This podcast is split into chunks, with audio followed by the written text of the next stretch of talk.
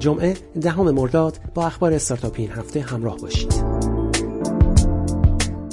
این هفته بنابر اعلام روابط عمومی فرابورس ایران رضا غلام علیپور معاون پذیرش و بازاریابی فرابورس در مورد وضعیت ورود استارتاپ‌ها به بازار سرمایه گفت شرکت‌های تپسی دیجیکالا کافه بازار و شیپور برای ورود به فرابورس درخواست دادند و صورت‌های مالی سالانه آنها آماده شده است اما در مورد اینکه کدام یک از اینها حائز شرایط برای ورود در فرابورس هستند را در حال بررسی هستیم و تصمیم نهایی در هیئت پذیرش گرفته می شود. این هفته خبر رسید دستگاه ضد عفونی کننده Clean Box با همکاری مشترک بین هماوا و بساپار صنعت روانه بازار شد. این دستگاه به ابعاد یک یخچال کوچک است و این قابلیت را دارد تا اجسام و کالاهای سوپرمارکتی را در مدت زمان بسیار کوتاهی ضد عفونی کند. Clean Box قابلیت کنترل از راه دور توسط اپلیکیشن تلفن همراه را دارد. شنبه این هفته اسنپ از قابلیت جدید تغییر مسیر حین سفر رونمایی کرد. در این ویژگی جدید مسافران اسنپ می توانند حین سفر مقصد خود را با محاسبه و اعلام نرخ جدید تغییر دهند.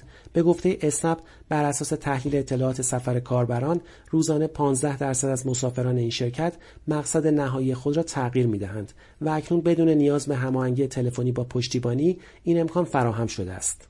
ابتدای این هفته گزارش فصل بهار 99 ملک رادار که یک موتور جستجوی آگهی املاک از پلتفرم‌های گوناگون است منتشر شد بر اساس این گزارش بهار امسال در سه منطقه مورد بررسی یعنی استانهای تهران، البرز و خراسان در مجموع دو میلیون و 683 هزار و 685 آگهی ملکی مربوط به فروش اجاره منتشر شده است که سهم استان تهران اندکی بیش از یک میلیون و 776 هزار آگهی است. در این گزارش سهم هر یک از پلتفرم های انتشار آگهی ملکی دیده می شود که سایت دیوار با بیش از 74 درصد همچنان در صدر است. گزارش ملک رادار همچنین نشان می‌دهد به دلیل بالا رفتن قیمتها افزایش مهاجرت به حومه شهرها در حال رخ دادن است. ابرالوان این هفته خبر داد در بروزرسانی جدید سامانه رادار این شرکت دو قابلیت امکان مشاهده آرشیو وضعیت اینترنت ایران و امکان فیلتر کردن نمایش آیسپی های مورد علاقه برای کاربران فراهم شده است سامانه رادار ابراروان به صورت لحظه‌ای وضعیت اینترنت کشور را رصد کرده و کیفیت آن را نمایش می‌دهد. یک شنبه ابراروان اعلام کرد پلتفرم پخش زنده خود را به رایگان در اختیار هیئت‌های مذهبی قرار می‌دهد تا مراسم محرم 99 را غیر حضوری برگزار کنند. شنبه این هفته استارتاپ ابرینو با انتشار بیانیه‌ای از توقف فعالیت خود تا پایان مرداد ماه خبر داد. بر اساس بیانیه ابرینو برخی چالش‌ها و مشکلات با اپراتورها و نیز سازمان تنظیم مقررات و ارتباطات رادیویی و همچنین عدم جذابیت این سرویس برای سرمایه گذاران از دلایل تعطیلی این استارتاپ پس از هفت سال فعالیت است. ابرینو فضای ذخیره سازی و پشتیبانگیری ابری روی سرورهای داخل کشور ارائه می‌دهد. این هفته نقشه نشان خبر از اضافه شدن یک ویژگی جدید به نقشه های خود را داد. این API جدید نشان TSP یا فروشنده دورگرد است و به راننده پی کمک می کند که از چه مسیری و با چه ترتیبی برود تا مقاصد را بر اساس بهینه ترین حالت ممکن طی کند. این هفته امین دولتی مؤسس اپلیکیشن مشورب اعلام کرد در حال حاضر 800 هزار کاربر از خدمات مشورب استفاده می کنند.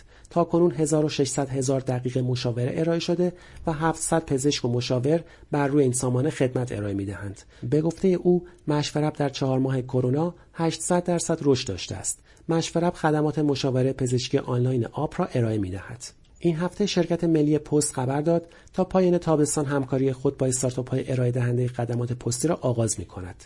ابتدای هفته مرکز مدیریت آمار و فناوری اطلاعات وزارت بهداشت در نامه به برخی از استارتاپ ها و سامانه های اینترنتی فعال در حوزه خدمات پزشکی از جمله اسنپ و آب اعلام کرد اجازه انجام آزمایش کرونا در منزل و تبلیغات در این رابطه را ندارند و باید این کار را فورا متوقف کنند. علت ایجاد اختلال در برنامه کلان ملی تشخیص پایش و مهار زنجیره انتقال ویروس ذکر شده است. این هفته خبر رسید اخیرا بازیسازان با مشکل تازه‌ای روبرو شدند. حذف بازی از مارکت های آنلاین فروش اپلیکیشن بدون اختار قبلی یا دریافت اختار از کمیته تعیین مصادیق محتوای مجرمانه به منظور انجام اصلاحات. اکنون کمیسیون بازی و سرگرمی سازمان نظام سنفی در حال پیگیری و رفع این موضوع است. روز سهشنبه کمیسیون تجارت الکترونیکی سازمان نظام سنفی رایانه‌ای در بیانیه‌ای که در توییتر خود منتشر کرد خبر از ایجاد محدودیت‌های جدید در ارتباطات اینترنتی کشور را داد در بیانیه نظام سنفی عامل این کار اعلام نشده است سهشنبه خبر رسید آژانس برندینگ و بازاریابی برندیست از هلدینگ توشا موفق به دریافت پنج نشان شاهین از جشنواره تبلیغات و روابط عمومی ایران شد. مراسم این جشنواره یک شنبه همین هفته برگزار شد. چهارشنبه خبر رسید در سرویس بازگشت وجه نقد خرید از طریق تخفیفان به نام کد تخفیف و پولتو در دو ماه گذشته در کل 500 میلیون تومان وجه نقد به حساب کاربرانی که از این سرویس اقدام به خرید آنلاین از سایت های مختلف کردند بازگردانده شده است. چهارشنبه Flightio به مناسبت rebranding خود نشست خبری آنلاین برگزار کرد. علی کشفی هم بنیانگذار Flightio در رابطه با تاثیر کرونا بر این شرکت گفت در اسفند 98 میزان فروشمان به کمتر از 10 درصد فروش بهمن و نزدیک به 0 درصد رسید. او در ادامه گفت فکر می کنم تعدیل نیروی شرکت ها ارتباطی با کرونا نداشت و آنها از این فرصت استفاده کردند تا برخی را تعدیل کنند. به گفته مدیران Flightio در این rebranding به غیر از تغییرات ظاهری زیرساخت فنی و رابط کاربری Flightio نیز دستخوش تحول شده است.